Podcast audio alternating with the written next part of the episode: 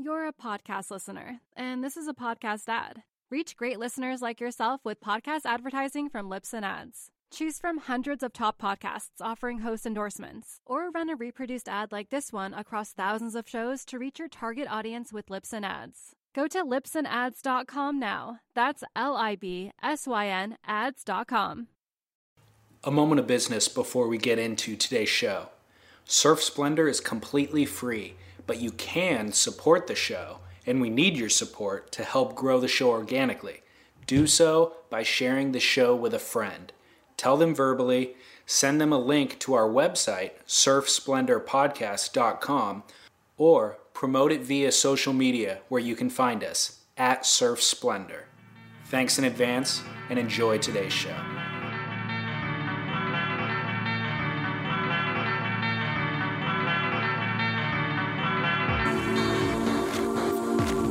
Hey there, Surf Splendor listeners. This is your host, David Scales saying, as always, thank you so much for tuning in. Um, thrilled to have you doing another episode today of Surf News with my co host, Scott Bass. So, um, thanks for tuning in. If you're new to the show, this is, uh, we have two different formats that we're kind of running every other week. This episode is um, just a discussion of the current topics of surfing.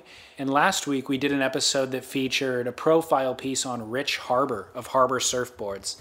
Prior to that, we did a memorial episode for Buttons Kaluhiokalani. Prior to that was an episode with Sean Thompson.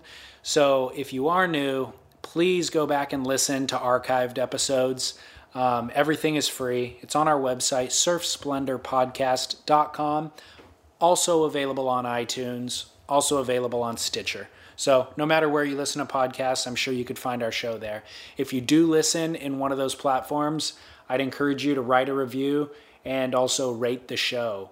Um, that just really helps other people to find the show and to learn about it prior to downloading it. So, please do that. And um, thanks again for listening. Enjoy today's show. I will be back at the end to sign us off.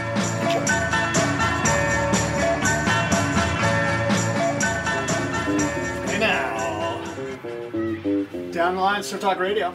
It's December 3rd, right? Yeah, it is. December 3rd, and Scott Bass, along with David Lee Scales from Surf Splendor. And uh, we're glad to be with you today. We got a pretty solid show, we believe. Got new opening music. I'm just trying to figure out my turn it down there a little bit. Sneaky though. I Yeah, like. yeah. I like how um, you found a way to introduce an additional song other than just the uh, the best song ever. Now you've got a new one. That might be the best song ever, right there. Johnny Well, Cash. You got to pick one. to There's, walk the line. there's only one. So Yeah. All right. Well, um, again, I said it's December third. Yeah. You were you were in Nicaragua last week surfing, right? And I yeah, I just got back so on the tell first us a little bit second. about that. Where did you go? Where did you surf? What did you eat? Yeah. Um, What did you drink? Uh, What's the quick synopsis there? T- Toña and Flor de Cana are the answers to that question always in terms of what you drink. But um, we stayed at Playa Colorado's, which is kind of the uh, main beach break that everybody goes and visits. And Yeah, it's, Playa Colorado's like um, Orange County meets Central America. yeah, totally. and we and it was Orange County. We stayed in a really palatial estate on the beach, Yeah. you know, with a private chef. Yeah, there's like ten or twelve insane houses all lined up right there, and there's 18 frothing surfers in each house. It's crowded there. I have a problem with it because it's just so crowded. But it's a great central hub to start your exploration into other parts of Nicaragua. Hopefully, you had cars or a guide or something. We did, but this trip was actually um, it was part of a surf like training camp for Groms that are kind of on the pro amateur path.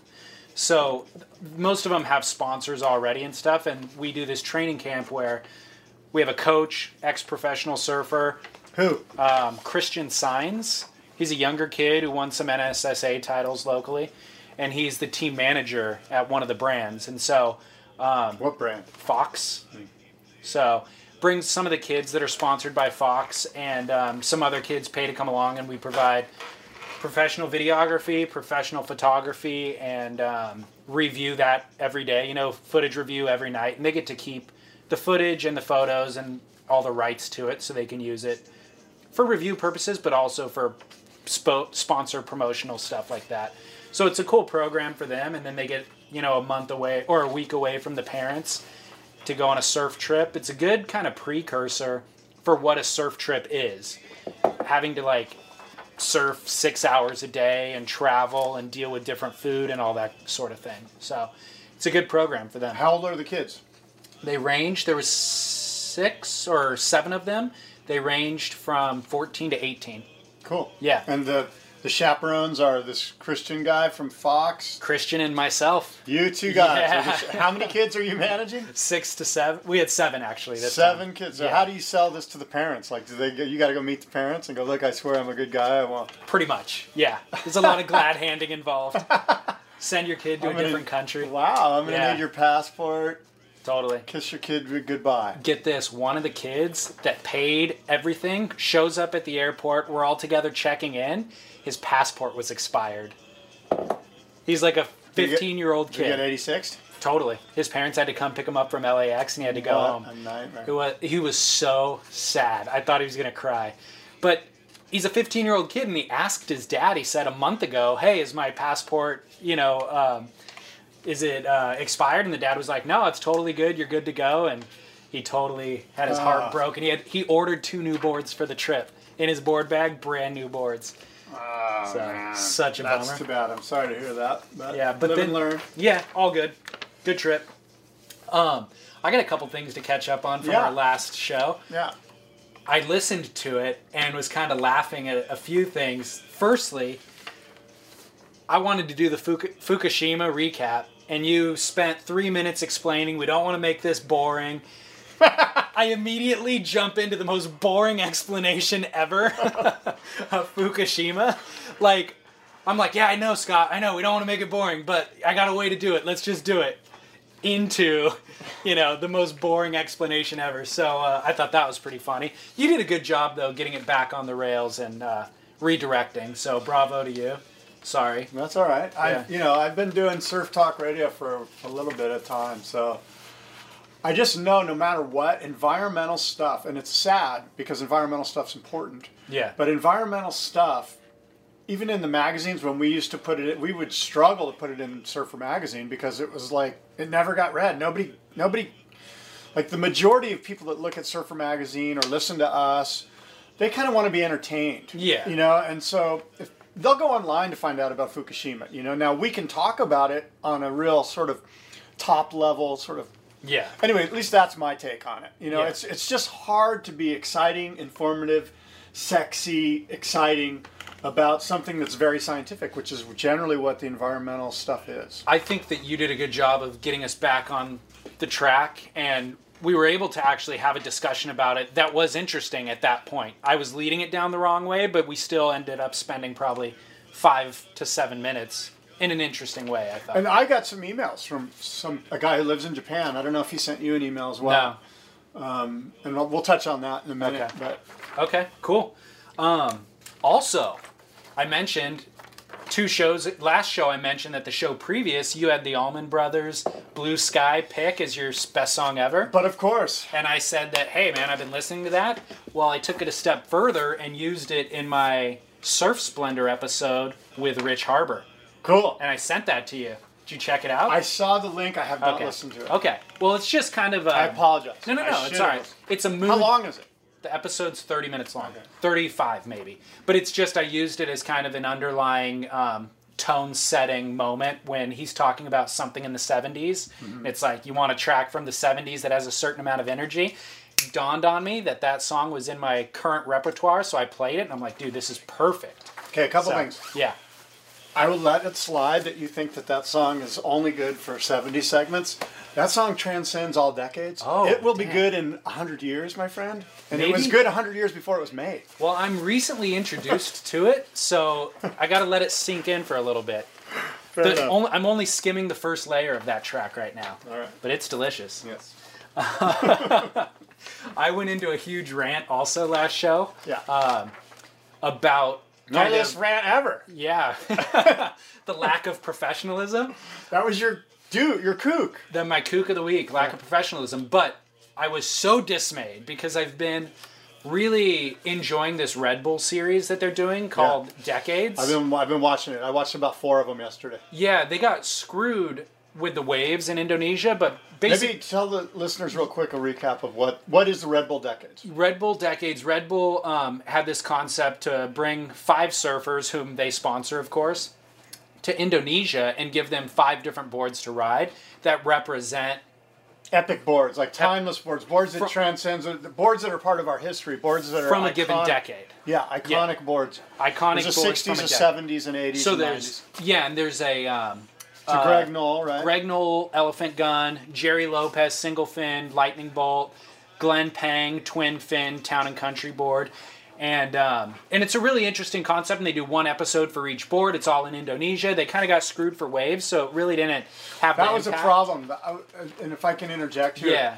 that was the a lot of the stuff uh, criticism that I read online that I thought was good criticism was how can they ride that Gerry Lopez board in three foot blown out, you know, no swell Tahitian pass waves, like really crappy south wind type chunky waves. It was a that board needs to be. Somebody said, hey.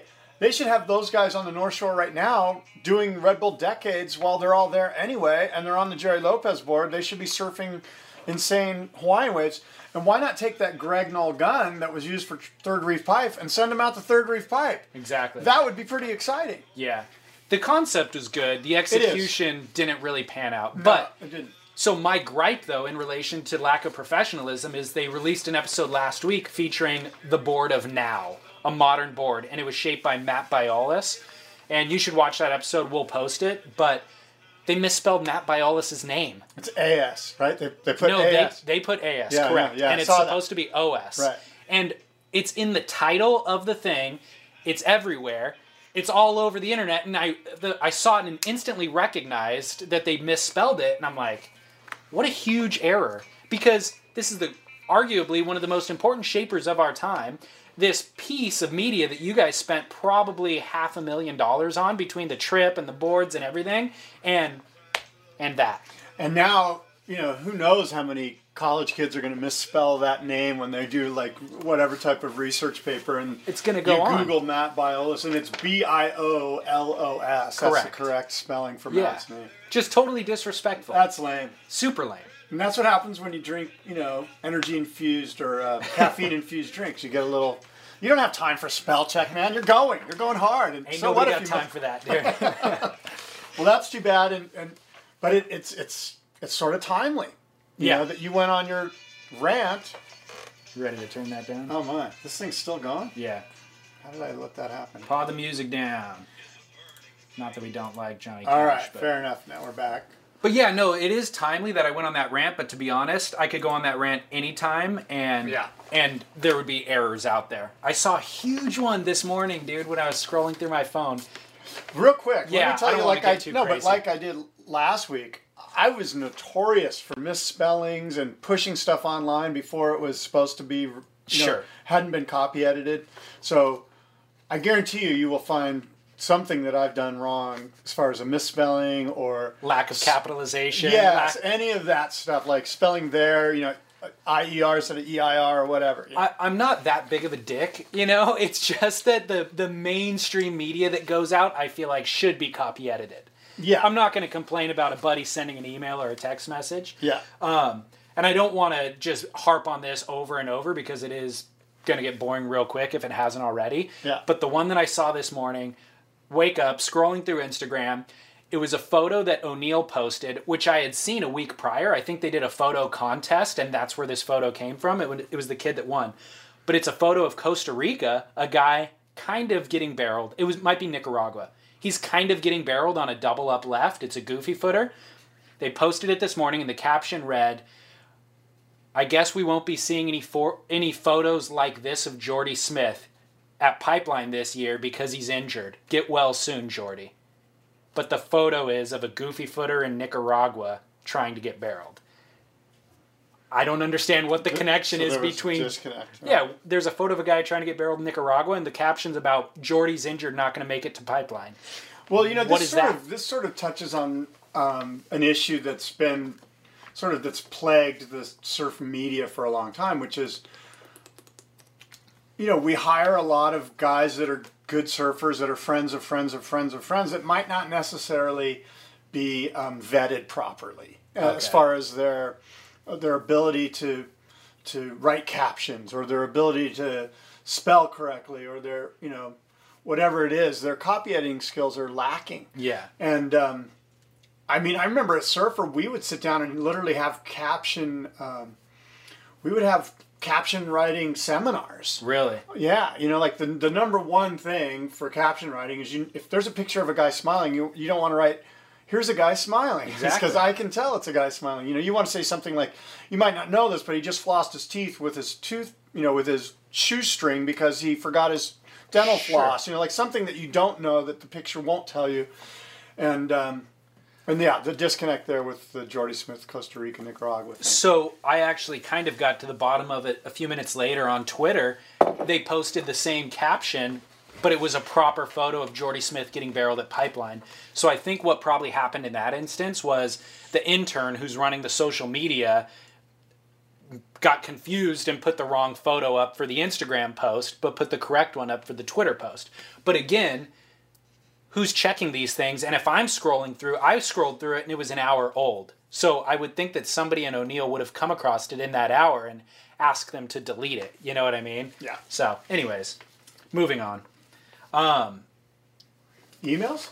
Yeah, let's do emails. You want to lead off the email? Um, yeah, let me let me try to touch on the Fukushima one that I got. Um, I got a bunch of emails. I'm getting emails, and I'm I'm uh, I'm going to say that it's because of what you're doing with Surf Splendor that I'm getting so many emails because they seem to be uh, sent to both of us. A lot of the ones yeah, a lot of them are. uh, this says, "Hey, Bassy, longtime listener and fan of the show from San Diego. I now live in Osaka, Japan." Wow. And after listening to your podcast two weeks ago, I wanted to write in um, and just tell you that um, I want to say thank you for what you're doing. Your approach to the whole situ- situation regarding Fukushima is as real as it gets. There's no fear mongering, no sensationalism, just straight up calling out people to get involved and get educated. No finger pointing or editorializing either.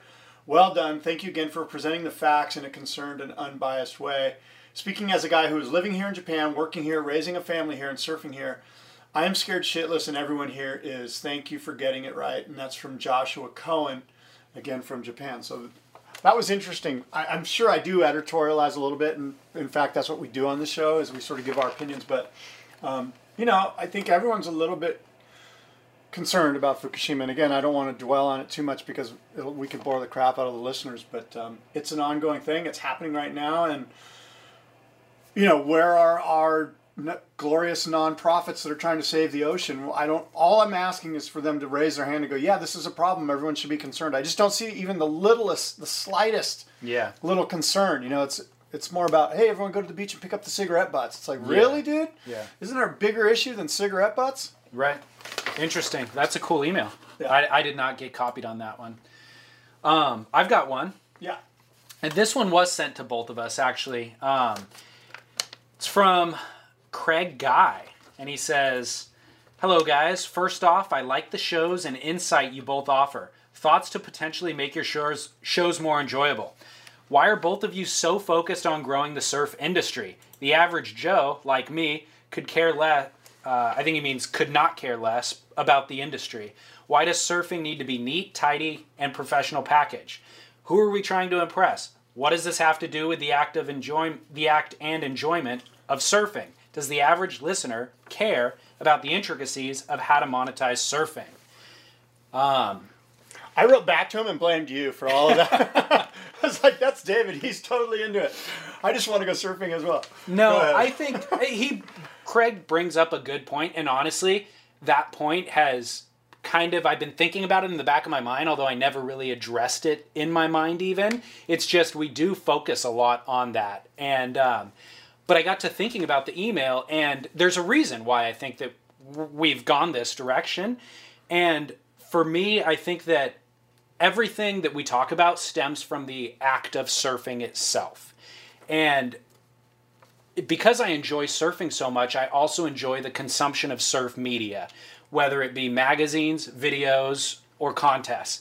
And therefore, I want that content that I'm ingesting to be good. I want it to be interesting. I want it to be rich, and um, I just think that like there's a lot of it could be better. And so we're trying to identify ways that look, that media is a business and it needs to be run like a business and it hasn't really they haven't really built the infrastructure in a lot of ways that you would normally build a business. It's kind of grown organically out of just people who like to surf. And so if we can go back now and help fortify the infrastructure of the business and produce better quality content, I will get more out of it and I will enjoy it more. You know, I just feel like a lot of it is shoddy. And so, I don't know. Does that make sense? Yeah, it kind of does. I, I sense that, uh, and we've, in the past, I've gotten these emails for years, you know, and Baldy and I struggled with it, and Marty and I, and, um, you know, the, the sort of the underlying theme of these emails is why do you concentrate on pro surfing and the surf industry so much? There's so much more to surfing than some guy with a jersey on ripping or whatever surfer in surfing magazine or transworld say or surfline says like like there's a whole world of interesting stuff and we want to hear about that stuff we get enough of the of the like boiled down you know youth lifestyle demographic bs from those outlets already Yeah. like so david and scott why don't you open up the you know the take your goggles off sort of Yeah. you know and and i think it's valid but but it, we do struggle with it a couple of things is um, it is what we're fed and so we kind of talk about what we're fed and that's but there, but it is our responsibility and it's a tough one to kind of go outside of that. Now a couple of things. Thing is is that pro surfing is our sport and that's one of the, a big chunk of what drives the so-called surf garment industry. And um, so we talk it's hard to not talk about the sport. The sport's Yeah. kind of a big part of it you know what i mean? Now that means the lifestyle. Why don't david and scott talk more about the lifestyle? And this is where i think we can address craig's email. And it's like okay let's talk more about travel. Yeah. let's talk more about surfboards themselves and shapers. Let's talk more about um, stuff that we might see on some of these how would i say like um, outside the box kind of media outlets like corduroy tv does Yeah. a lot of outside the box stuff you know? Or even just the free surfing videos that we see from even like dane reynolds from marine layer or wherever you know? We don't just um, have to be in this pro surfing box which we gen it's easy to get for me to get stuck in it and it's because i'm a fan i'm a fan of pro surfing and it's also really hard to i could sit here and bore you with every wave i rode this morning you Right. know but do you really want to hear about you know No, mid. 40s guy yeah you know so Well, um, I think there's two things actually that you just touched on. ASP is one thing. Professional surfing is kind of another. There's a lot of things involved in professional surfing that aren't related to the ASP. like uh, what Like Craig Craig Anderson is a professional surfer who has nothing to do with the ASP. And GoPro arguably is involved in professional surfing. They And have Red nothing Bull. to do. Yeah, exactly. So those things are all really interesting to me, and I think that we should continue to talk about professional surfing with those aspects. But I think that we should also probably scale back on the ASP talk. You know, like it's been heavily geared towards the ASP, and we've got multiple emails about that. And I think that as interesting as that is to you and I, it's probably not all that interesting to people who don't really care about it. Um, but kind of to answer one of Craig's questions of does the average listener care about the intricacies of how to monetize surfing? I don't know if they do care, but I think that they should care. Hey, I- there's a whole crew of people that are like, don't even talk about it. Why? What's the upside? Well, here- what's the upside? Because all we're really doing is creating more people. In the, No, like no, no. from a selfish standpoint, and this, isn't my take, but this is the take I hear a lot. Is like, why are we? Why are we even promoting more surfing? Like, why not just not talk about it? And that would mean less people in the water and l- more waves for quote unquote me. It's like incredibly selfish No. viewpoint, but there's a lot of people that sort of have that that angle. Let me give you two answers. I just mentioned GoPro, okay? GoPro was something that was a monetization of surfing. It was a guy who had a need, who figured it out and produced this thing, and you and I get to benefit from that. We get to see every tube ride that they're riding in the sunset contest from the inside looking out. Pipeline, all this stuff. And that's really valuable to me, and I wouldn't trade it for anything. And so I think that's a great example of um, somebody who who found you know this little niche to monetize surfing and exploited it, and we get to benefit from it. Another one was last night. I was at Barnes and Noble and I picked up an issue of a new magazine called Later. Have you seen that? No. It's fantastic. It's a newer surf magazine. I think they've made four or five issues, and it's like this is a niche that we could talk about. We could interview the people from Later magazine, or we could talk about the content that they produce in What the is magazine. Later magazine? What's it look It's like? It's a lifestyle magazine. They do it. Uh, I think no pro surfing. It's quarter. just- They do it quarterly. Uh-huh. There is pro surfing. where does it come from? Do you know? Like, where does it originate from? It's printed in Canada, but I don't know where it originates from. But this current issue, Luke Davis is on the cover, but he's sitting in his board in the water, and the, it's a bird's eye view of his girlfriend pouring a beer into his mouth from a boat. So he's like sitting off the edge of the boat, and the shot is kind of of the top of her head and the top of her hand tilting this can of beer and you can see it dribbling down into his mouth and he's just looking up trying to and it's just an interesting perspective Yeah. and the whole magazine is like that and it's really well written All right. really interesting articles but again that was something where i just thought to myself maybe there was a guy like craig who thought dude i really don't like what surfer magazine and surfing are producing but I would like to see different kind of content and went and produced this different kind of content. It was a monetization of surfing, and it's worth talking about. And um, I think now you you have a voice now more than ever to express your opinion, and like Craig did, and now we're talking about it, and we'll change the direction of our show. And so, so it's important to kind of discuss what parts of the business are being run poorly, so that we can run them more efficiently. By the way, I, I, I replied to Craig. I think you saw it. And, Yeah. And, uh, you know, and Craig's, you know, like you said, his main thing is why are we so focused on growing the surf industry? And I told him, look, it's a two edged sword. I mean, in many ways, my business relies on the growth of the surf industry, or at least a stable surf Right. industry. So, um, you know, I'm not going to sit here and bite the hand that feeds me, you know. And, and also, the surf industry is what it is. It's not going away. So we're going to talk about it. And But it- I don't, but I don't necessarily know that I'm sitting here trying to, to like grow the surf industry. There's nothing wrong with growing the surf industry in my mind, but I'm not sitting here like, like he says, why are we focused on growing the surf industry? Right. I don't know if I'm necessarily focused on it, but look, surfing is what it is. I went surfing today. You know, I rode a board. The, um, I caught some great waves. There's nothing that can replace that. No. Nothing that you and I talk about. However, we excavate it.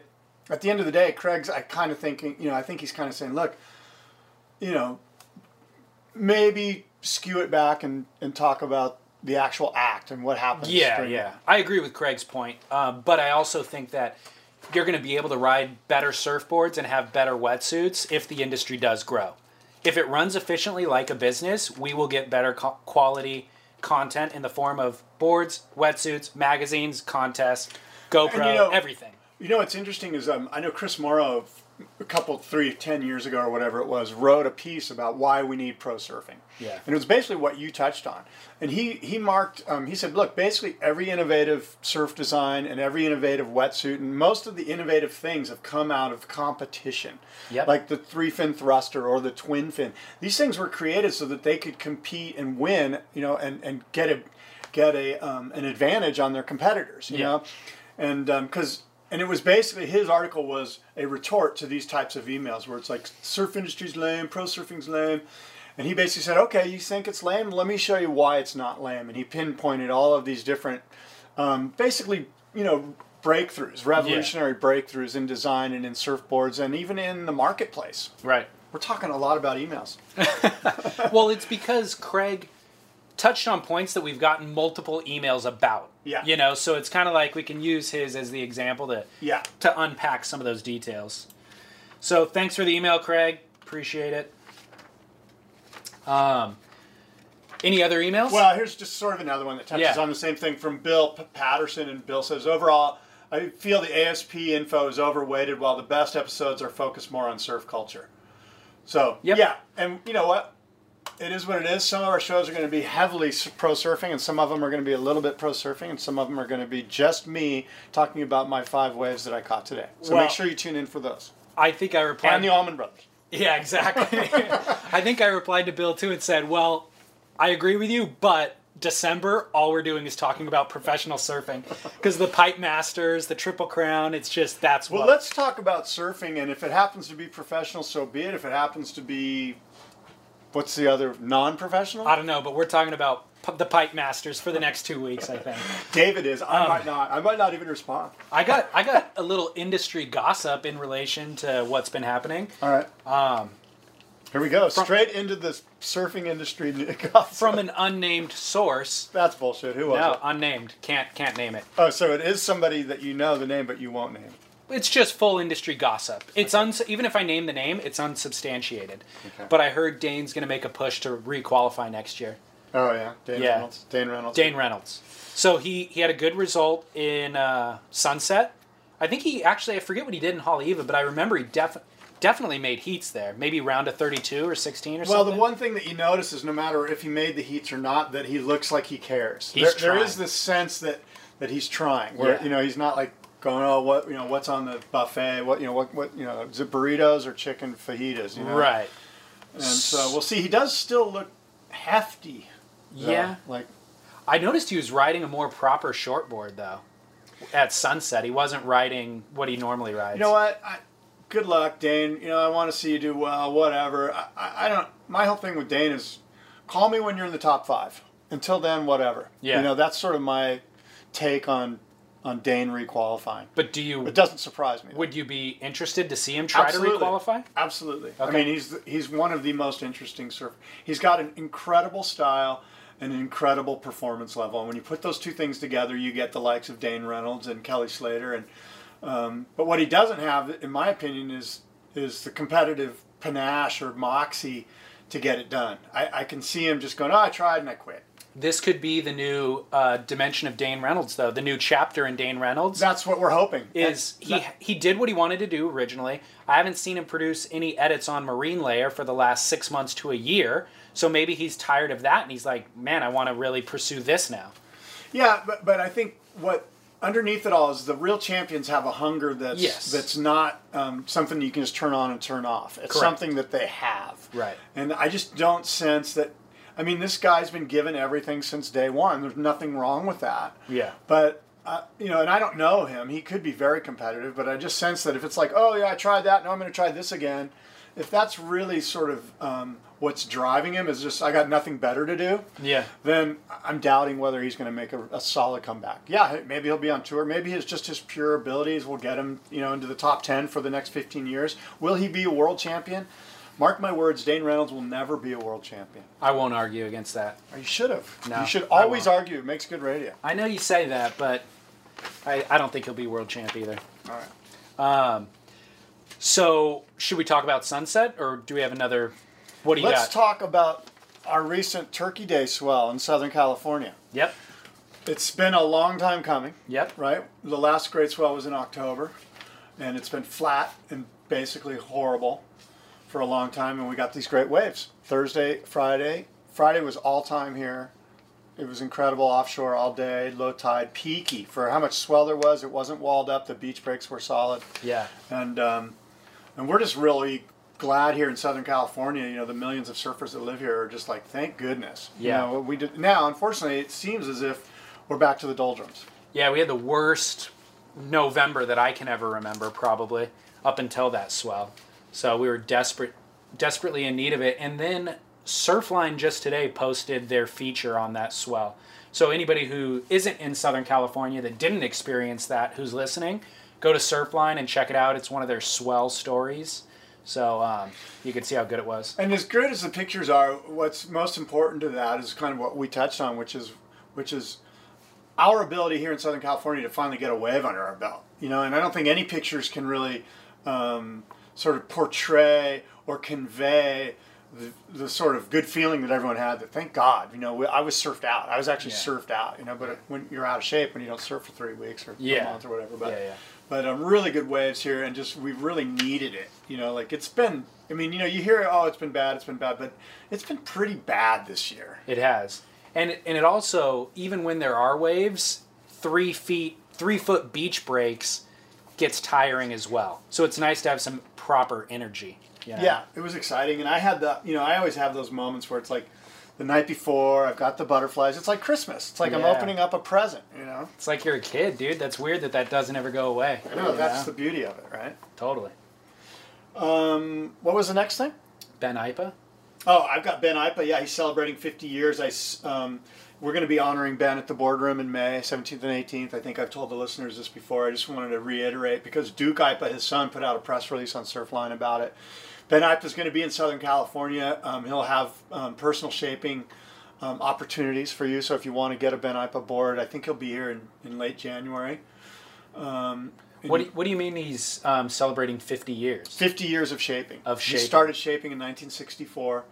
And um, this guy, you know, I mean, Ben Aipa is a legendary guy. I mean, he's the guy that came up with the Stinger design. He's the guy that put boards in the feet of Buttons, who sadly passed away, of um, Mark Liddell, Larry Bert. Bertlemann. Um, the list here that I have in front of me is pretty incredible. I mean, Michael Ho, Mark Richards, a major influence on Mark Richards.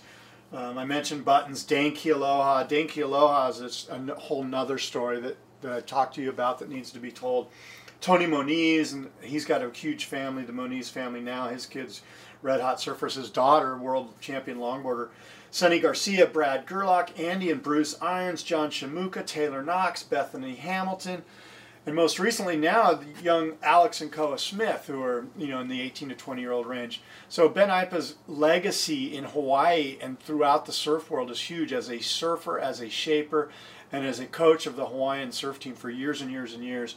50 years celebrating here in 2014, and we're excited to have him at the boardroom. Obviously, I'm ecstatic to have such a legend um, agree to be honored. So we're going to be paying tribute to Ben in May uh, in Del Mar here um, at the Del Mar Fairgrounds. Awesome. Yeah, Very exciting. yeah, it's good. I just posted a video on the boardroom Facebook page, Yeah. and I think on my Facebook page that um, I, that I- shows Ben Aipa shaping, and he basically goes through the process of shaping a board. It's a, it's a really cool video. was that the video produced by Fiberglass It Hawaii? is, yeah. Yeah, they Grant did a good job with that. yeah. yeah. Cool. Great white sharks. Yeah, no kidding, man. Great white sharks, David. Here's the deal. There's been a couple of shark attacks in Australia in the last. This week there was one. A guy died. Um, boogie boarder kid, 15, 17 years old, something like that. Yeah. Then in Western, that was in Sydney. Then in Western Australia, a couple weeks prior, there was a, another surfer was eaten by a great white shark, killed, dead. And um, there's been uh, recent in Australia. There's been sort of a call, I guess you will, or or a resurgence of the idea of potentially culling the the population of great white sharks in the region. And um, and there's been some incredible banter on the message boards about this. You know, should we, should, is it okay to cull the population of great white sharks if they're killing people in the water? And um, I assume you have an opinion on this. I do. I think that we should. I think that we should cull great white sharks. I, I think that, I think that um, By cull, you mean kill kill. a certain amount of Kill the a certain amount, yeah. Got it. We do it with all sorts of um, species, you know. Um, Sure. and you know, of course, the argument is, well, that's awfully. Um, you know, who do you think you are? You're just a human being. You know, what about them? They don't have a say in it. And and and um, I'm not saying it'll eradicate great white sharks, but I'm saying that look, this is the apex predator, and if they are killing human beings, um, then perhaps we should look at the potential for, um, you know, getting rid of some of them. Maybe there's too many of them. I don't know, but it should be looked at. I'm not. I'm naive and ignorant. I'm not sitting here scientifically telling you. Yeah. My emotion is saying, you know what? Let's get rid of a few of them. You know what? By the way, what animal is getting rid of the great white sharks? None. None. So, you know, at some point there, it could be logic would tell you that there's going to be too many of them. Yeah. Well, um, remember when we were talking about Dane Reynolds qualifying for the tour about five minutes ago? Yeah. and you told me I should argue with you? Yes. Here we go. Okay. So, devil's advocate. I'm not against killing the great white shark. Yes, you are. I'm not. I'm not like a you know, uh, animal activist in any sort of respect or in that respect. But is my question is just is culling the population going to prevent shark attacks on human beings? Is my first question. I don't know, but it sure will feel good. yeah, exactly. And so we are an animal as well, but we're a sophisticated animal, I would like to think, and we don't want to just react emotionally. And if the answer is yes, that will prevent shark attacks in the future, then by all means, maybe we should take that step. I don't know that it will. I know that one thing we learned from a previous show that we did talking about shark attacks was that for some reason, great white sharks have the ability to reproduce faster than any endangered species we've ever studied before. And they're not endangered. They're not, no. That's another thing. Yeah. Right? So so it's kind of like I don't know that culling the population back is necessarily going to I mean if you kill 40 of them, maybe 40 new ones show up from the deep blue sea that we didn't know were there previously. We also learned in a previous show that our methods for calculating the numbers of how many exist are not agreed upon by all scientists. So if we don't have an accurate way to calculate their numbers, how do we know how to effectively cull them? You know, um, you talked about we we do that with other species and populations, but I have a feeling maybe the ones you're referring to exist on land, and we can more accurately quantify how many exist. You know, this is something that I don't know. We really know. We don't have not not all the science is in to make an informed decision on how to really handle Well, the situation. you're absolutely right. That's the key. Is that not all the science is in, and um, and I'm not saying we go out and we call great white sharks right now, but uh, I don't think the science will ever be in on the great white shark. I just think it's too elusive of a character to understand where it is, or how many there are, what it when it reproduces. You know, we can send a man to a moon, but we can't seem to be able to figure out how many there are, where they live, what they do. No one really knows. We're just now sort of starting to get some insight into it. we should debate the moon landing next. well, let me say No. this: that um, currently under consideration Yeah. in Western Australia is a changing of the laws that will allow for sharks to be killed near, near popular beaches. And I'm reading Environment Minister Greg Hunt told media outlets, and I quote. I am keen and we are keen to work with any state governments in whatever way will help explain why there's been an increase in the number of attacks and secondly, to understand what, if anything, can be done to reduce the risk to humans. So you'll see there, they didn't say, you know, what can be done to make sure that the shark is protected. So if you read between the lines, they want to make sure that. Um, that their beaches are safe. Yeah. That, that they can say, "Hey, please come to my beach." I'm, you know, Chamber of Commerce has asked me to say it's safe, and you know, this is really um, sort of right from the script of Jaws, you know, where you've got the Chamber of Commerce and the mayor, and they're going, "Oh my God, tell people it's safe. Go find that shark and kill it." I think that I like that they're the question that they're asking is why have attacks increased? That's a really important question, you know? Well, some have suggested that look, we've overfished the, the hell out of the, the oceans. You know, the tunas, the things that the great white shark eats have been depleted. I mean, right now there's illegal tuna fishing going on somewhere in like Ponape or in the Micronesian islands or somewhere. You know, I mean, the Japanese are just, and not just the Japanese, all sorts of um, of nationalities, nation states are overfishing tunas. So if we know that the tuna stock is being overfished and we know that other fish are being overfished and depleted, it, it stands to reason that the apex predator is hungry and looking for something to eat. Totally. And so they're coming closer to our shores where, oh, by the way, in California, the seal population's gone through the roof. Yeah. Because we've protected the seal. Yeah. There are so many more seals in California. I mean, all you got to do is go down to the La Jolla shores or to La Jolla to the children's pool there. And it's just seals everywhere. Or go to La Jolla Cove. I went to La Jolla Cove with my daughters this weekend paddling around. Tons of seals. Love the seals, but we've protected them. And guess who's going to come eat them because there's nothing else to eat? Right. The great white sharks. Well, then, in the way of the seal is you and I, surfers, people just enjoying the ocean. You know, we're not exploiting the ocean, we're just enjoying the ocean. And, um, you know, there's a lot that needs to be looked at. Well, just like with the overfishing and the seal protection had unintended consequence that we didn't foresee, I have a feeling that the culling of sharks will also have an un- unintended consequence. And so I think that, you know, the research needs to be done. I don't know even how to do that research, but I just feel like um, let's let's figure things out a little bit more before reacting. How many people have to die before you're Well, you decide that I would prefer doing that science science Lem- isn't going to save anybody's life? let me present this idea. I would prefer that none die, but I would also assume that there's probably a technological solution to this problem. I don't know that there's um, things need to be uh, financially viable or there needs to be a profit associated with something in order for somebody to invent something, but I think that it would be worth pursuing a technological solution such as a shark repellent.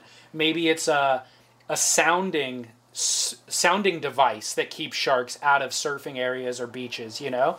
And then I mean that has to exist or have the uh, potential of existing, right? Yeah, I'm sure it does. It's got to.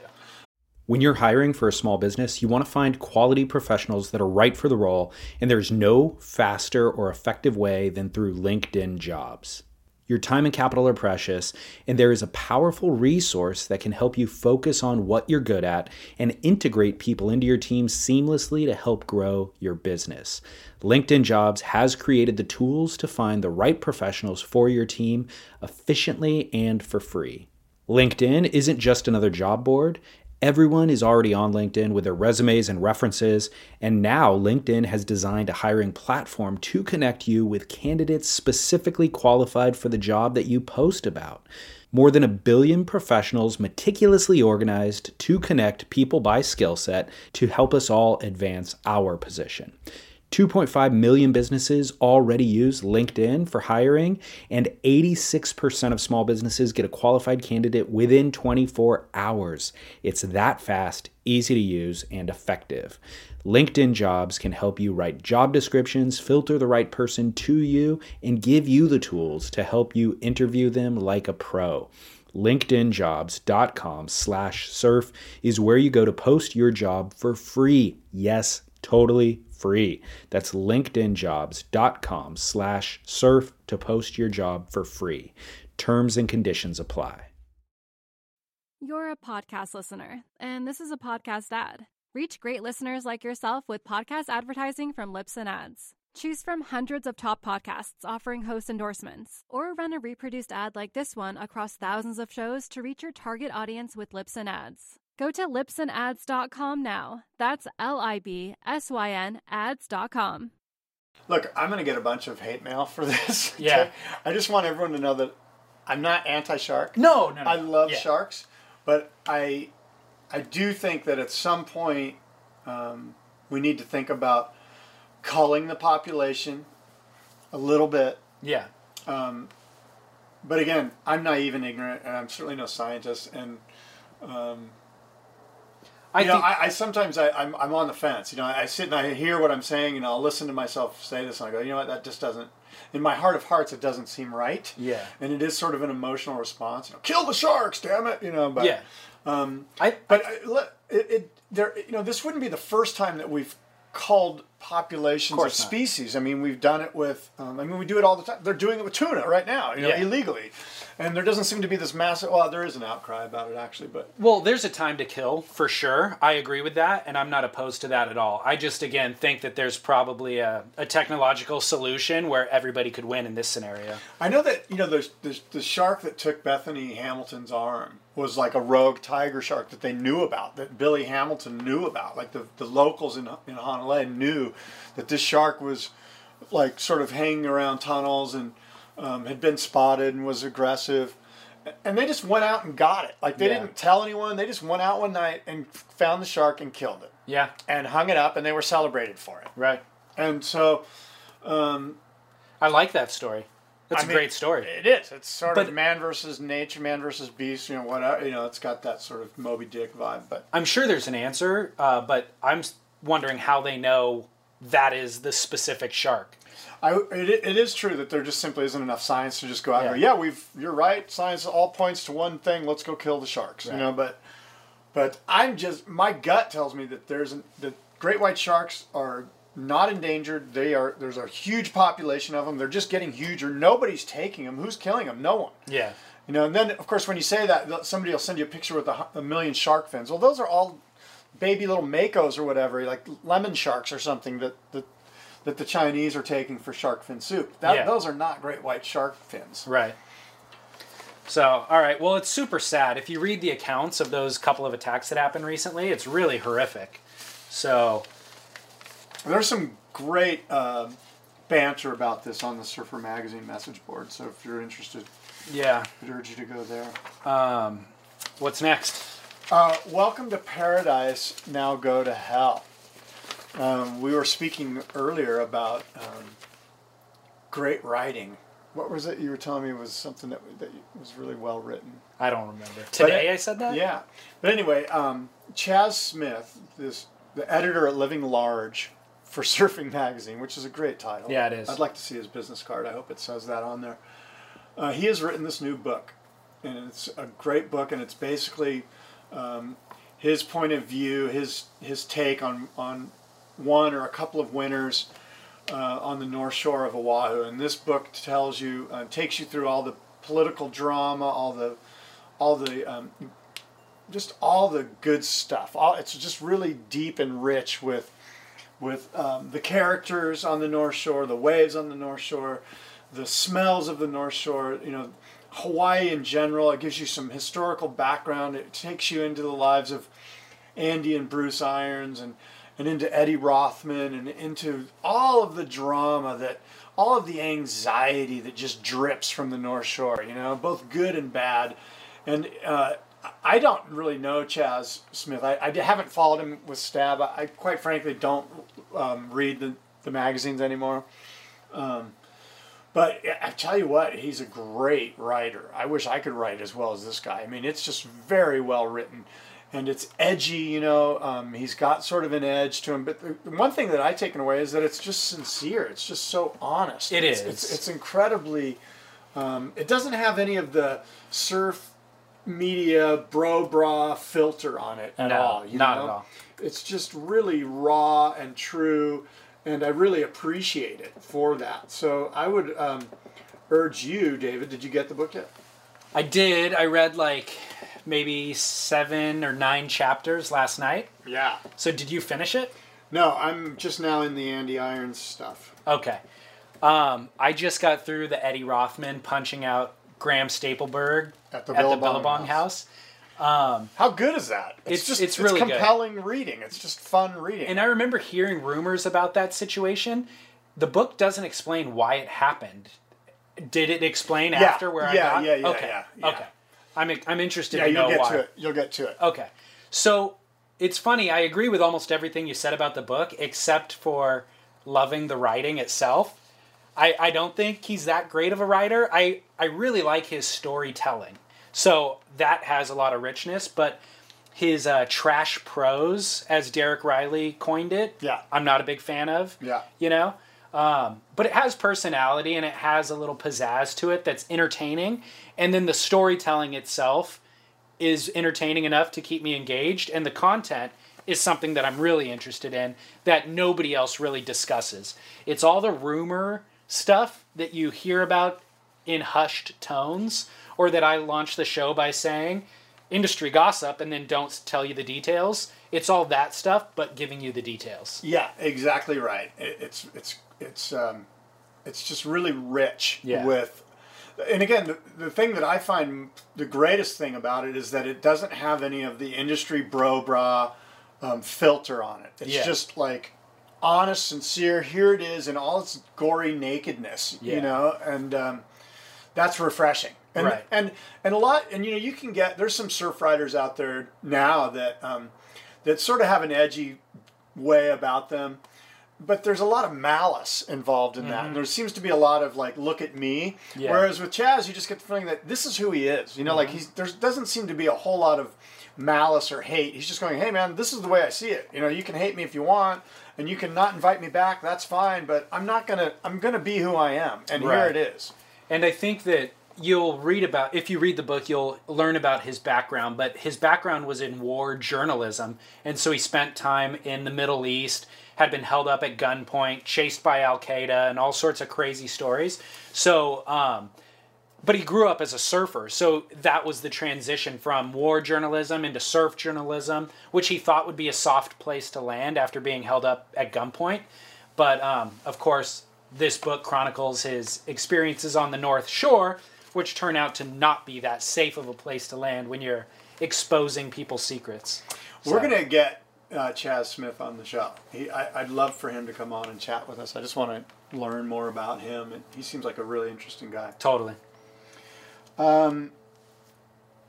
The Vans World Cup of Surfing. Yeah, ASP, Craig, ASP. Craig guy, you can turn off the show. Now. Yeah. We're going to talk a little pro surfing. Um, the Vans World Cup of Surfing just finished up at Sunset Beach. Um, fun event to watch. Ezekiel Lau won the event um, in smaller surf as the swell was fading. And um, how about the shirts that those guys in the webcast booth were wearing? Those just god awful, gaudy, like. Hawaiian shirts. They looked like they were um, in Chart House busboy reject shirts or something like that. I sense a little bit of Chas Smith vitriol coming No, through no. right now. I, I really, you know, I'm not here to care either way. I just think that I, I guess I, I will say this though that the Vans, um, especially the, the one at Sunset Beach, the webcast, it's and the broadcasters themselves.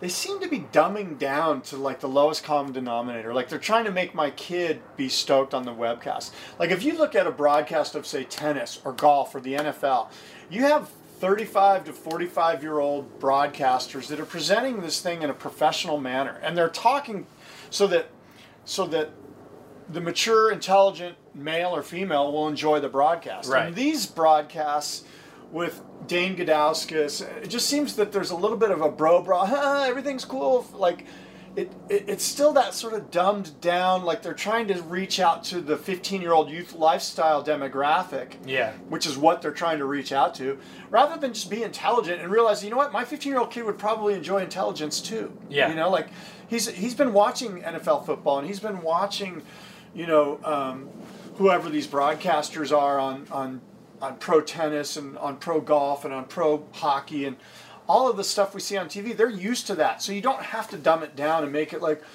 you know.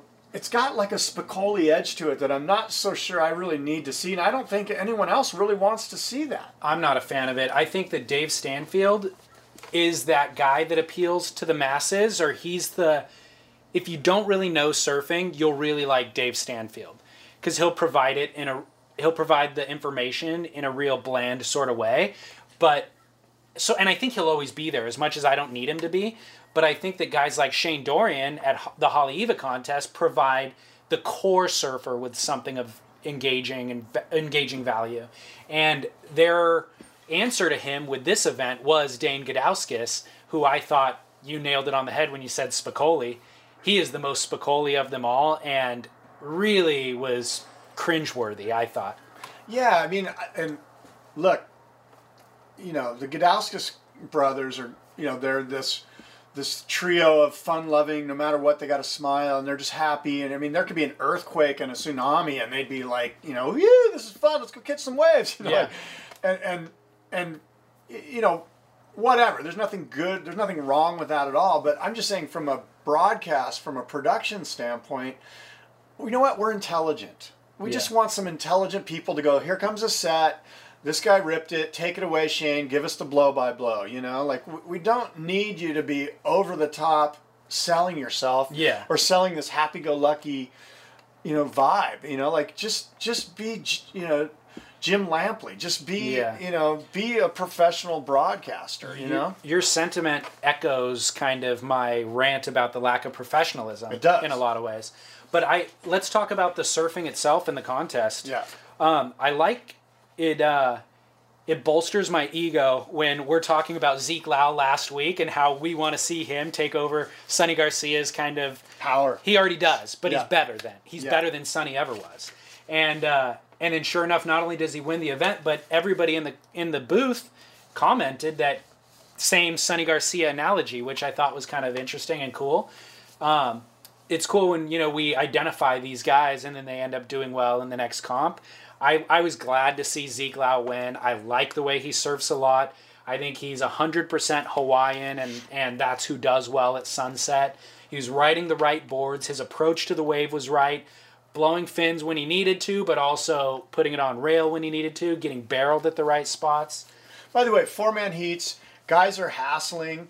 It was great. It was super good. Wasn't it good? Like, Super good. I'm glad they're paddling each other up the point, and then two guys are peeling off and going over to the West Peak. Yeah. Sunset Beach is a place where you do not need a priority. Wide playing field, lots of paddling, lots of current. And how much were they talking about it? I mean, that just validates the fact that you, in certain areas you don't need. It's good that okay, well, let's watch him paddle him up the beach. Like that gives me the spectator something to engage in while there's no waves breaking. you Right. know?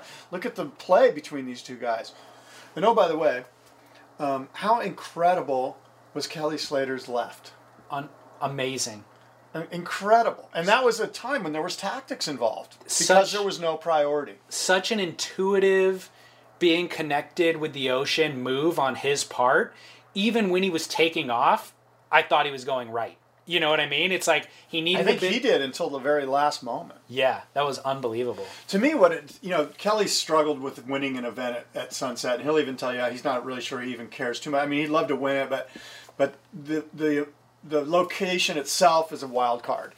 And to me, him catching that left to me was like his way of saying, you know what, I'm pretty damn good, and I'm pretty damn good out here, and nobody's ever done. Even Andy Irons' left wasn't like that one. Yeah. And I, I you know. It, in some ways, to me, it sort of went. You know what? He doesn't need to win an event at Sunset after catching that left and going into that barrel with no hands. Yeah. Like, it was sort of like, okay, you know what? You maybe didn't win the event, but guess what, Kelly? You kind of won the event. Right. Or, or he did something that will be among the most remembered details of that event.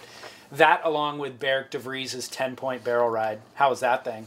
That was incredible. I thought they were talking it up a little. I mean, it was it was a ten. It was insane, but. Um, in context of the history of Sunset Beach, there's been insane barrels out there like that that are deeper, gnarlier, heavier.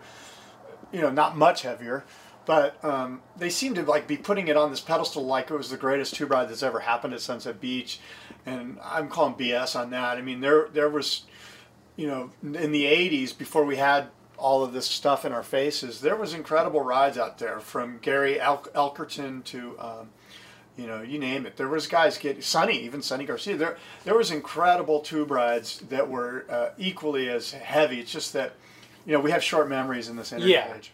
Yeah, and another thing about Kelly is just to point out towards the world, world title race is he made it one round farther than Mick did. Mick got eliminated in the round of 64. Kelly went to the round of 32. That doesn't really matter, though, right? It doesn't matter in terms of points. Yeah. But it matters in terms of psychological warfare. Right. You know? I just thought By I'd the way, point have you out. read the stuff about Mick? You have read the Mick Fanning portion of Chas yes, Smith's yes, yes, yes. book. Yeah. I found that fascinating. Super That interesting. Eddie Rothman slapped Mick Fanning. I did not know. that. Yeah. Although it was just Eddie's account saying that he slapped Mick Fanning, I would like to hear the backstory on that too. Um, another person who we talked about, or I talked about in past shows that you just wrote off as I say his name, and you're like, who? Matt Banting, huh? Yeah. Banting did well at Haleiwa after I talked about him. But no, Matt Banting's just another one of the masses of, of, of guys that are red hot surfers, that are great surfers, that are just not in the top 10. And I'm only interested in the top 10. I, I got some flack on some emails yeah, you about did. that. So what You know, about what about Carlos Munoz? I've mentioned his name multiple times. What about him? He made was the, he in the final? He no, made was the he in- quarters. was he in the semis? No. He, He made, made the, quarters. quarters. Him and 16 other guys made the quarters. Very, very true. All right, whatever. But he you also know? got cover shots this year. A cover I shot don't this care year. about he got shots. it. He got a two tens at Volcom back uh, Pipe See, Pro. this is where you and I totally are different because I none of that stuff even registers to me. Like But it's but you're gonna Getting a cover shot is not Carlos. Mun- There's a million great cover shots that never made the cover because there's only 12 of them, and there's some photo editor that's pulling the. I know Yeah, how yeah. the game is played, so I mean, to I'm get not- a cover shot isn't. No, I'm not saying that makes him a superstar. What I'm saying is start to remember his name. All right. Because two years from now, we'll be sitting here and he'll be winning heats on, on the world tour, and I'll be like, dude, remember Carlos He'll Munoz? like- I told you to pay attention. He'll be like, First "Where's Coast- my beer, Bass?" Fir- exactly.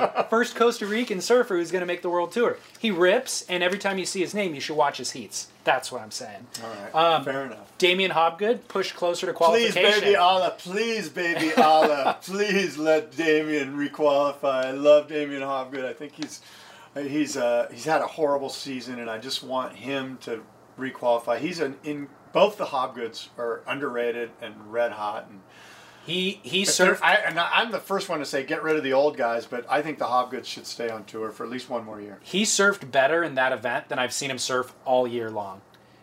he's just he's a great. I you know I got to admit I surf with him a little bit out here and, and uh, you know I see him around town, so I'm sort of a fan. Um, and he's a really nice person, which also is why I'm biased towards him because he's just a good human being, and I want him to do well, and he deserves to do well because he his surfing just is proven. Yeah. he's, he's worthy. Well, he moved from like the 60 something spot in the One World rankings to the 37th spot.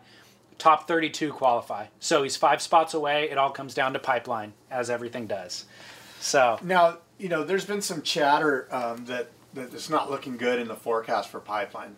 First of all, pipe doesn't even start till December 8th. So Right. we're five, six days away, whatever it is. Um, it's way too early to tell me that you know what's going to happen with the swell forecast because there's some people saying, oh, it's going to be an off the wall pipeline. I saw some chatter online. I'm just calling BS on it. I think pipe's going to be fine. I think there's going to be swell. I looked at the forecast charts. There's something that pops from the west northwest right around the 8th, right around the start of the event. So, you know, I'm sure everyone, yeah, I, we all want it to be a pipeline, of course, and I think it will be.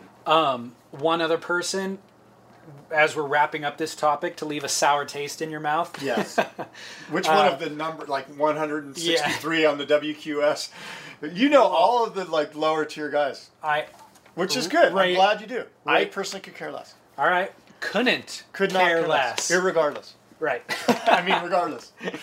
so Raoni Monteiro Oh, God. moved into a qualifying position. Oh, God. 20, he's in 27th right now. Oh god. So look forward to that next that is year. horrible. Yep, enjoy. Please give me uh, Conner Coffin. Give me some. Well, if he would have made some heats, he would be there. All right, he didn't. So, all right, Raoni, all those Brazilians cheering for him during those heats. during the final, especially. Oh, Yeah. please. All right. Enough of Sunset. I don't need another 30 something year old Brazilian. Of course, Damien Hobgood's a 30. I'm a little nationalistic. Look, the Brazilians should appreciate that. There's nobody more nationalistic than Brazilians. I'll be nationalistic on the North American side. I'd much rather see Damien Hobgood than Raoni. Yeah. Fair enough. What do you got? What's next? Um, What else do I got here? I've got Duke versus Kook. Is it Duke versus? or What about the World Tour? They, Okay. they put out the ASP has put out the the 2014 tour events, and it looks all fine and dandy. The Fiji Pro and the Bali Pro and the Margaret River Pro. Those three events are sponsorless at this time. I'm sure the ASP will get sponsors for those events. Two of them are pretty prime ones: the Bali one and and the Fiji one. And it wouldn't surprise me if Volcom steps up. They're probably negotiating. Yeah. Um, I so- love I love their events. the fact that they don't have sponsors right now is I'm not too concerned about that, and it's going to go forward with or without sponsors. The one thing that I see on here that, that bugs me a little bit is that I'd like to see another North American event on here. I, I first of all, in July, I think it would be wise if they did an ASP WCT event at Puerto Escondido, if they can. In my opinion, July. First of all, the U.S. Open is broken. Yeah. The U.S. Open in Huntington Beach is a broken thing. It's what the U.S. Open is. Is it's a youth lifestyle weekend or week or two weeks, where they really put the surfers um, off to the side. They call it the U.S. Open of surfing, but it's really the U.S. Open of corporate data read on what the youth lifestyle demographic wants to see. And it could be like mixed martial arts tattooing this year, or it could be BMXing, or it could be Miley Cyrus on on a skateboard, or who knows. But it's certainly you know not they don't care about surfing. Now Hurley, when Hurley did it right, and they did do it right, they it was obvious that they cared about surfing and they brought in the greatest surfers, and it, and it was truly a surfing event. And it's you know it's broken. So my point is, let's have an, an event in July. If it if it uh, causes a problem with the U.S. Open of surf lifestyle garment clothing industry, you know, um, hot thing du jour or whatever, fine, I don't care. Yeah. The surfer, the pro surfers and surf fans deserve a real event sometime in July, and so that tells me, okay, where can we do it? Well, Puerto Escondido possibly. Now, you'd have to run a lot of heats in the morning. It gets windy mid afternoon, and you probably would have to. It might be difficult from that standpoint, from the wind coming up every morning there. Mm-hmm. But I think you could pull it off. Another option in North America in July is Canada.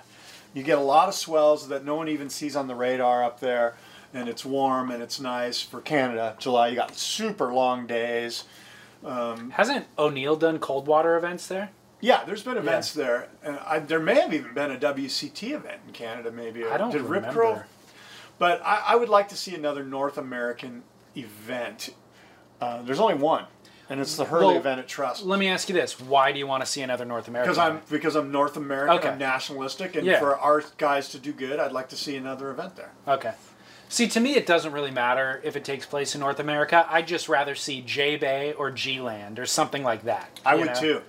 I mean, if you want to get you know talk Dream Tour, let's kick the Rio event off the tour. I was surprised to see it again.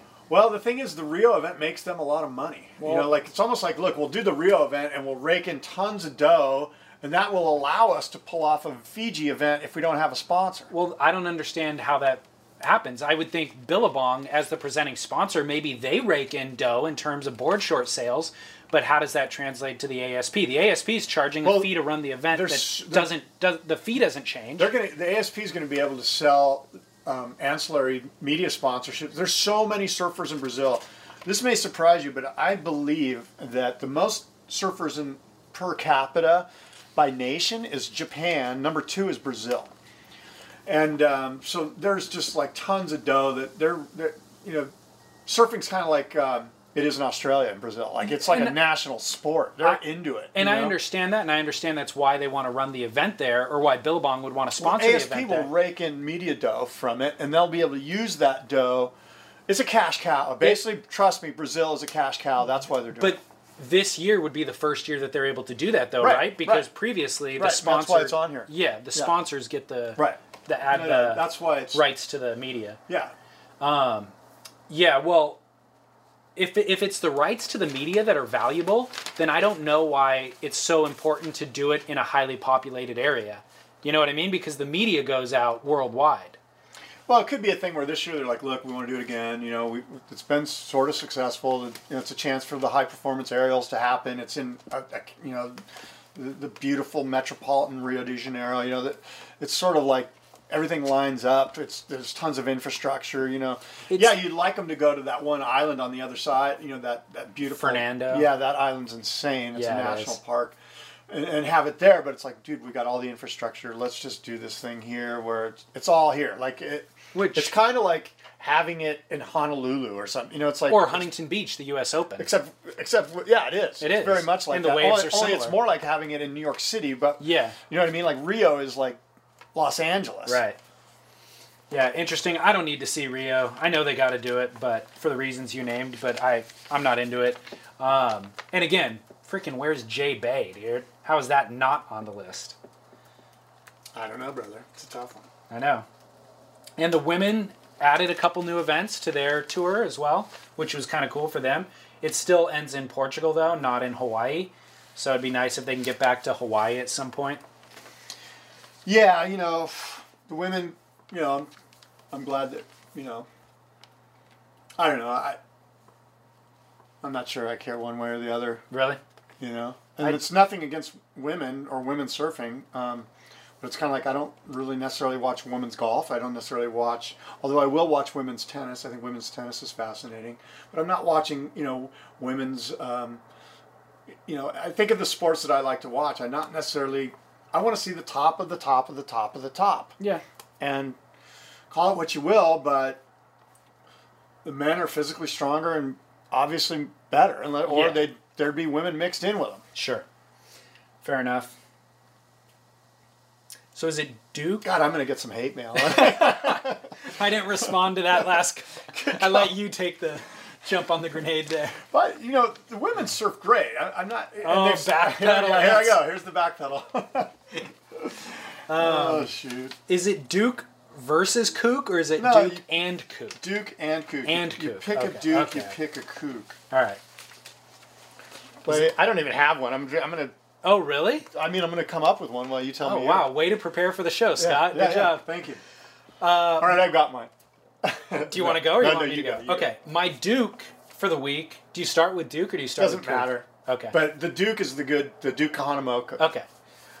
He's the hero of the week. The Duke. Well, I'm going to start with Kook, actually. Okay, the kook is the kook. My kook of the week is the cameraman in the final of the Vans World Cup of Surfing. All right. You know why? No. Because in the finals at sunset with three minutes left, Damien Hobgood needed a nine.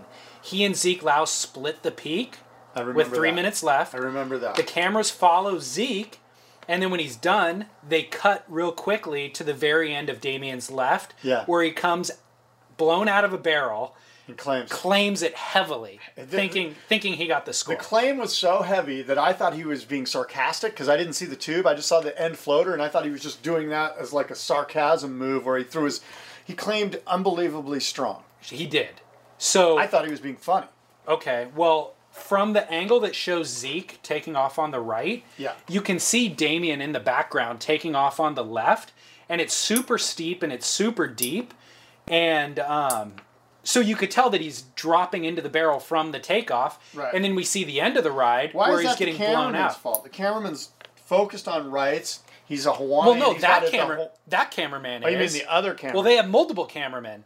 So I'm just blaming the cameraman who blew it, whose job it is to get the second secondary angle. Right. So they never ended up showing the replay. We can never we can assume it was a good ride, but we can't see how good. Right. They never end up showing the replay. With time winding down, Damien's yelling towards the beach, asking for the score. The judges took a really long time to deliberate, and they end up giving Damien. He's got multiple kooks here, not just one. no, the cameraman is the coup. cameraman. And so the judges deliberate. They end up giving Damien a 7.8. He needed the 9. Zeke Lau ends up winning the event. What happened on the left? That's why the cameraman's my kook of the week. That's a great call. It's a good one. Well, who's your Duke? My Duke is Kelia Moniz. Kelia Moniz. Kelia Moniz on November 22nd won her second consecutive women's longboarding world title championship in at the Swatch Pro in China.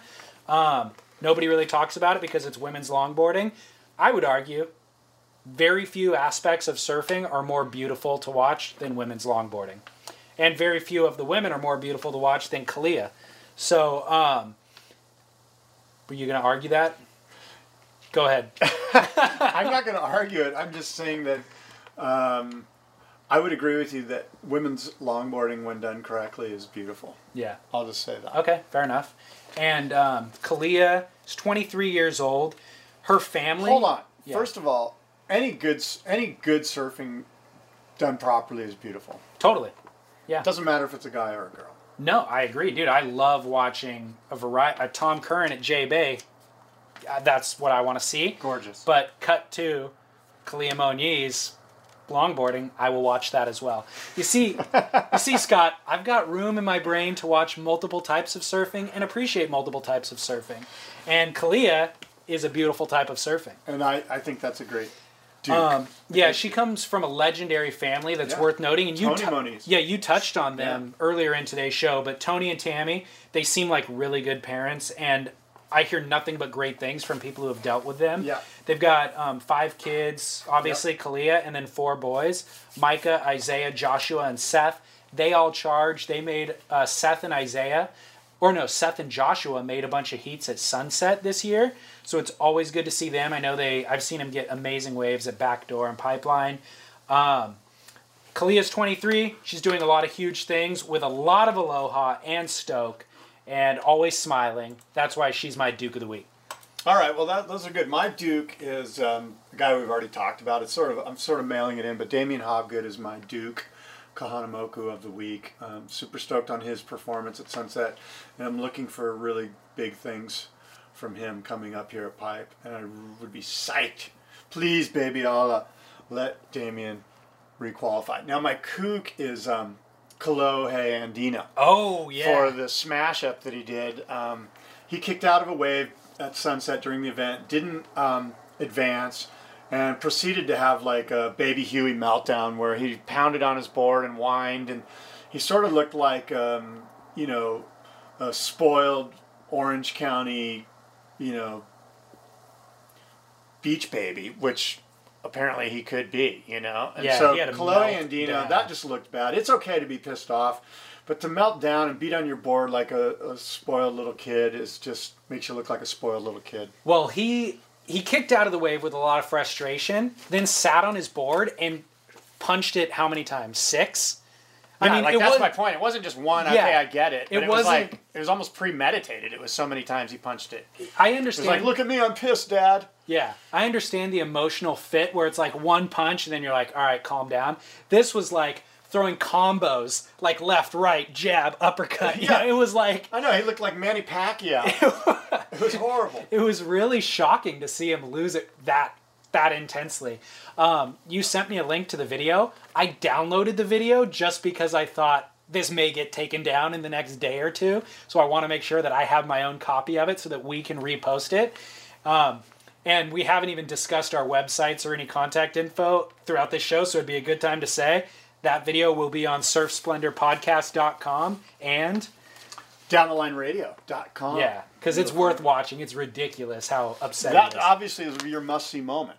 No, Oh, okay. Well, my must see moment yeah, is um, Nat Young turned 66 years old today. The original Nat Young from Australia, and uh, Matt Warshaw and Justin at Encyclopedia of Surfing uh, put up a great little birthday clip of Nat Young ripping, and it's really cool. I, I urge you to watch it and watch how his board works and watch. Uh, it's a unique board he's riding, and it's just a fun clip to check out. It's only like a minute long. is it a vintage clip or a Yeah, it's a vintage Okay. clip from um, Paul Witzig's Sea of Joy Okay. uh, surf film. It's great, great clip. Check it out. Nat Young, happy birthday. Warshaw's done an amazing job with the Encyclopedia of Surfing. He's yeah, I love that thing. he's a. I've gone on a surf trip with him, and he's a fun guy to travel with, and just you know, obviously a mountain, a treasure trove of information, and you get him talking, and it's a lot of fun. Just sit and listen. How's he surf? He's a great surfer. Really? Yeah. Cool. He's Where- a tube monger. We call him the tube monger. You know, like he'll take off on a wave, throw his arm into the wave, and just stall until the thing either throws out and he gets completely shacked, or um, he just gets a shampoo. Where'd but you he- guys he- go? We went to El Salvador together. Oh, okay. Yeah. So you can find an occasional tube down there. Oh yeah. Yeah, Um, he, he got barreled. We have photos to prove it. He was finding the tube. Cool. My my must see moment of the me- of the week is the greatest wipeout feature on Surfline, uh, featuring Ahanu Sandru, unknown surfer. Oh, is he like Yeah. Matt Banting? Who? Who the hell? He's an unknown surfer.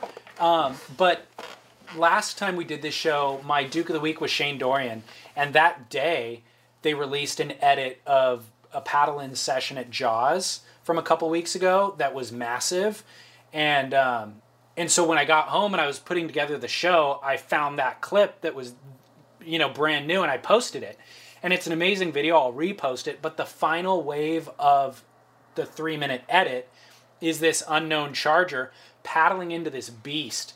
And he free fall drops half of this 50 footer at jaws. Amazing drop and he sticks it he has to take a straight line in order to make the drop rather than angling towards the channel so when he makes the free fall drop and secures himself at the bottom the lip ends up landing on him and blows him to pieces. And Surfline did a uh, greatest, they do a greatest wipeout recurring feature. And so they use that wave in their feature. They interviewed him. He was very articulate in explaining the wipeout, the hold down, and the whole process. And it's awesome. It's Oh, really cool. well worth watching. I look forward to seeing that on surfsplendorpodcast.com. Yes. And um, a couple of other things. There's so much great stuff out there from Black Friday, which is the Friday after Thanksgiving at Pipeline. So I'm sure most of you have seen it. If not, scour Vimeo or YouTube or Surfline or wherever, any of your many media outlets to check out the Black Friday footage at Pipe. And I put a thing on my Facebook page of um, that John Bilderback did. That's pretty incredible. But there's a million great Black Friday videos out there of the that day at Pipe. Yeah, and a lot of Wave of the Winter entries came out of that too. Did you see um, Nat Young's, the new Nat Young, the young Nat Young, uh, his Wave of the Winter at Pipe? No, I, I saw some banter about it that it, that people are already claiming that it's the winner. It's got to be. It's unreal. So I need to check that out. John John's are really good too, um, but this one's just like unreal. So that's Alright. got my vote currently. All right. I mean, I like that wave of the winter thing that the Surfline guys do. It's pretty cool. I like that they do it. I don't like how they do it really. Like they allow different filmers who film the same wave to submit. So you'll see the same wave from three different angles submitted three different times. It'd be cool if that was all packaged into one entry, Yeah. you know? But it's like I find myself not sure did I see this wave already? Did I not? You know, and there's a little bit of confusion. But Yeah. Um, what do you think the best song ever is? This is the best song ever, right here. Oh my god, I can't play it. Oh, Oh, what a letdown. what a Let me, letdown. let me find the best song ever for you. Dude, YouTube it. I'm sure there's YouTube version. Oh, this is the best song ever right here. You ready for this? I'm ready. Let's hear it. Wow, what do you know? Guitar? I never would have thought. JJ Cale.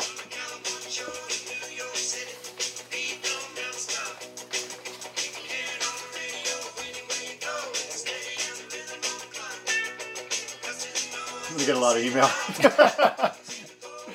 People are not gonna like my. JJ Cale, do you know who JJ Yeah, Cale is? yeah, yeah. Okay, you're familiar with his songwriting capabilities? Yep. I like JJ Cale. JJ Cale wrote, as you know, um, After Midnight. Yeah. He wrote Cocaine.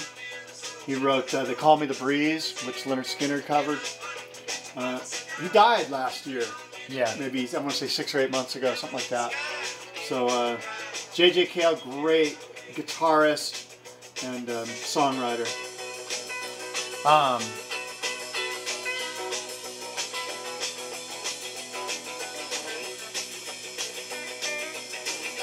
It's got an understated sort of guitar lead. It's kind of cool. I like it. I like JJ Cale a lot. All your songs fit into the same genre, which I like, or I'm not sure. No, I'm not sure if I like- like it or I like hate it. that about it. Yeah. Um, I've got one that's timely Oh, God. for the holiday. Justin Bieber? No, but it, well, first of all, it's the best song ever, but it's Okay, timely for the best holiday. song ever.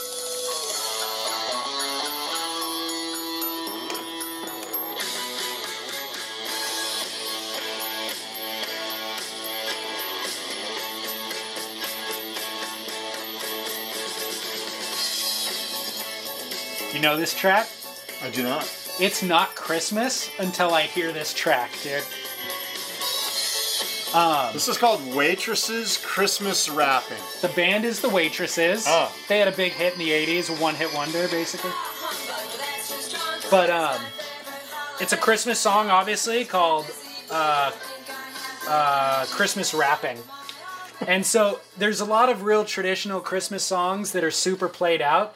This is one that you don't really hear that often, but it's amazing. Let's and hear a little more of it. Okay.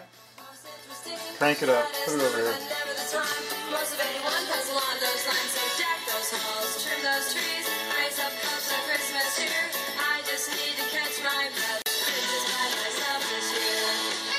That might be the worst song ever, Dave. Wait, isn't that the name of this game? Uh, Hey, I got a story to go with it, of course, Okay. as I always do. uh, So I was driving back from Seattle on December 22nd one year, probably like seven years ago. And um, Seattle to Southern California is a 24 hour drive. We are going to charge it like one go, take, take turns at the wheel. And there was the biggest storm in years in Northern California. There's like a really high mountain pass that you have to go through. So we made it to Northern California and they shut down the 5 freeway. And of course, anybody who's driving is now stuck in this little tiny town called Yreka. Not Eureka, Yreka. And of course, there's very few hotel rooms and they're all booked. So we're like, man, maybe they'll open the five in the next couple hours. So we go to the movie theater and we watch Lord of the Rings for three hours. Go to like, try to just burn time any way possible. It's now 1 a.m. We can't get a room and there's the highway's still closed.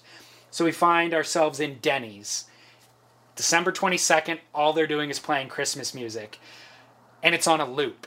And after an hour or two, the waitress realizes that we have nowhere to go. So she's like, hey, we have a banquet room in the back. You guys can go sleep back there on a booth if you want. And we're like, thank you, ma'am. Here's your generous tip. Good night. And we go into the back of the Denny's, slept in Denny's that night. And again, the music was on a loop. And I just remember that one song, Waitresses, Christmas Wrapping, playing every 55 minutes or so in my sleep cycle, you know? That same song would come on, which, um, it seems like a really depressing Christmas story, but it was a really good Christmas story. You know, it was like Yeah. a good memory. That's cool. They opened up the road in the morning. We had a harrowing drive through that mountain pass. We saw a lot of cars off the side of the road, actually, but we made it home on December 23rd just in time for Christmas. That's So That's sweet, David. Yes, it That's is. a sweet story. nothing to do with surfing. No, it's a good story though. The waitress helped you out. It makes yeah, sense. yeah, it was. It was a holiday miracle. Um, still probably the worst song ever though. Well, you think it's worse worse than Waylon Jennings? Finally, I got you fired up, man. I've got to get you going here. no, it's a good song. I don't care what. you All say. fair enough. And um, I guess um, they can email you and Yeah, so um, as we've said with past shows, like this conversation isn't just between Scott and I, it's between all of us. As you heard with emails that we read at the beginning of the show, we care about your opinions and we want to know how to make the show better too. So share your opinions either on our websites or via social media is an easy way to do it, or send an email. So my um, show is Surf Splendor. David, my show is Surf Splendor. The website surfsplendorpodcast.com. The email address is hello at surfsplendorpodcast.com. And then you can just search Surf Splendor on Instagram, Facebook, and Twitter and find me that way. Connect. cool. Yeah, and um, yeah, I just I'll just echo what David said. You know, we're excited that you're listening, and um, it's great to get emails from all over the globe. You know, and we're getting them from all over the globe. Um, my website downthelineradio.com and you'll be able to see transcripts from the show and uh, videos and stuff that we talked about during the show, just like on David's website. And my email, surftalksandiego at gmail.com. Surftalksandiego at gmail.com. And uh, my Twitter account is at boardroom surf. And my Instagram is at boardroom show. Do you think we'll be able to get together before Christmas again? We got like Yes. two and a half weeks or Yeah, three for sure, for sure. Okay. Absolutely. So let's try to do it maybe the week before Christmas. Yeah. Okay. Did you see my new board that I got? No, I didn't. Check this board out here. Just this is uh Oh, I saw that. I didn't know it was new though. yeah. I got. I bought Holy this collector board. It's Gerry Lopez, uh, one of the original tow boards that he made for Laird Hamilton and the Strapped crew in the late '80s, and um, it's pretty killer. I'm pretty psyched on it. I It- bought it from a friend of mine in Hawaii. And it's seven six. It's one of the original Gerry Lopez tow-in boards from uh, Jaws. I'll grab a It's iPhone. heavy. Yeah, I'll grab an iPhone photo of that and post it on the site. It's got the traditional camo, uh, camouflage kind of decoration on the front or on the deck. Yeah. I remember seeing that back in the day. And this thing probably weighs about 20 pounds. It's a 7.6, it's 17 inches wide. It's just a real narrow. You won't see tow boards like this anymore. They're all sm- way smaller now. yeah, But or shorter. at that's what I mean. Yeah, Yeah, shorter. So Um, super cool board. dense foam though. Gerry Lopez. tow board. Crazy. It's a collector for sure. I'm pretty Yeah, it psyched is. on it. Very cool. Awesome. Well, good show, Scott. Yeah. Thanks for listening. Thanks for hosting. Uh, until next time, for David, adios and aloha. Thanks again for tuning in to today's episode of Surf Splendor. I hope you enjoyed it. As I've said before, and I'll say again and again and again, you can find us at surfsplendorpodcast.com. Send us an email, leave a comment on today's uh, on today's show's page, or of course engage via social media where you can find us at Surf Splendor. Um, lastly, we always appreciate you sharing the show with a friend. We don't advertise. We want the show to grow organically with people who enjoy storytelling, people who enjoy surfing, and people who enjoy this podcast platform. If you enjoy the show, that you just share it with people who you think might enjoy it. So um, continue doing that. You know, numbers have grown. Seems like the uh, download numbers double every month thus far. So that's pretty amazing growth. We're thrilled to see it, and um, it's really kept the ball rolling for us, and we'll continue to produce shows uh, because obviously we know people are listening. So thanks for your doing your part. We'll continue doing our part, and, uh, until next time, this is David Scales for Surf Splendor saying thank you, and we will talk to you soon.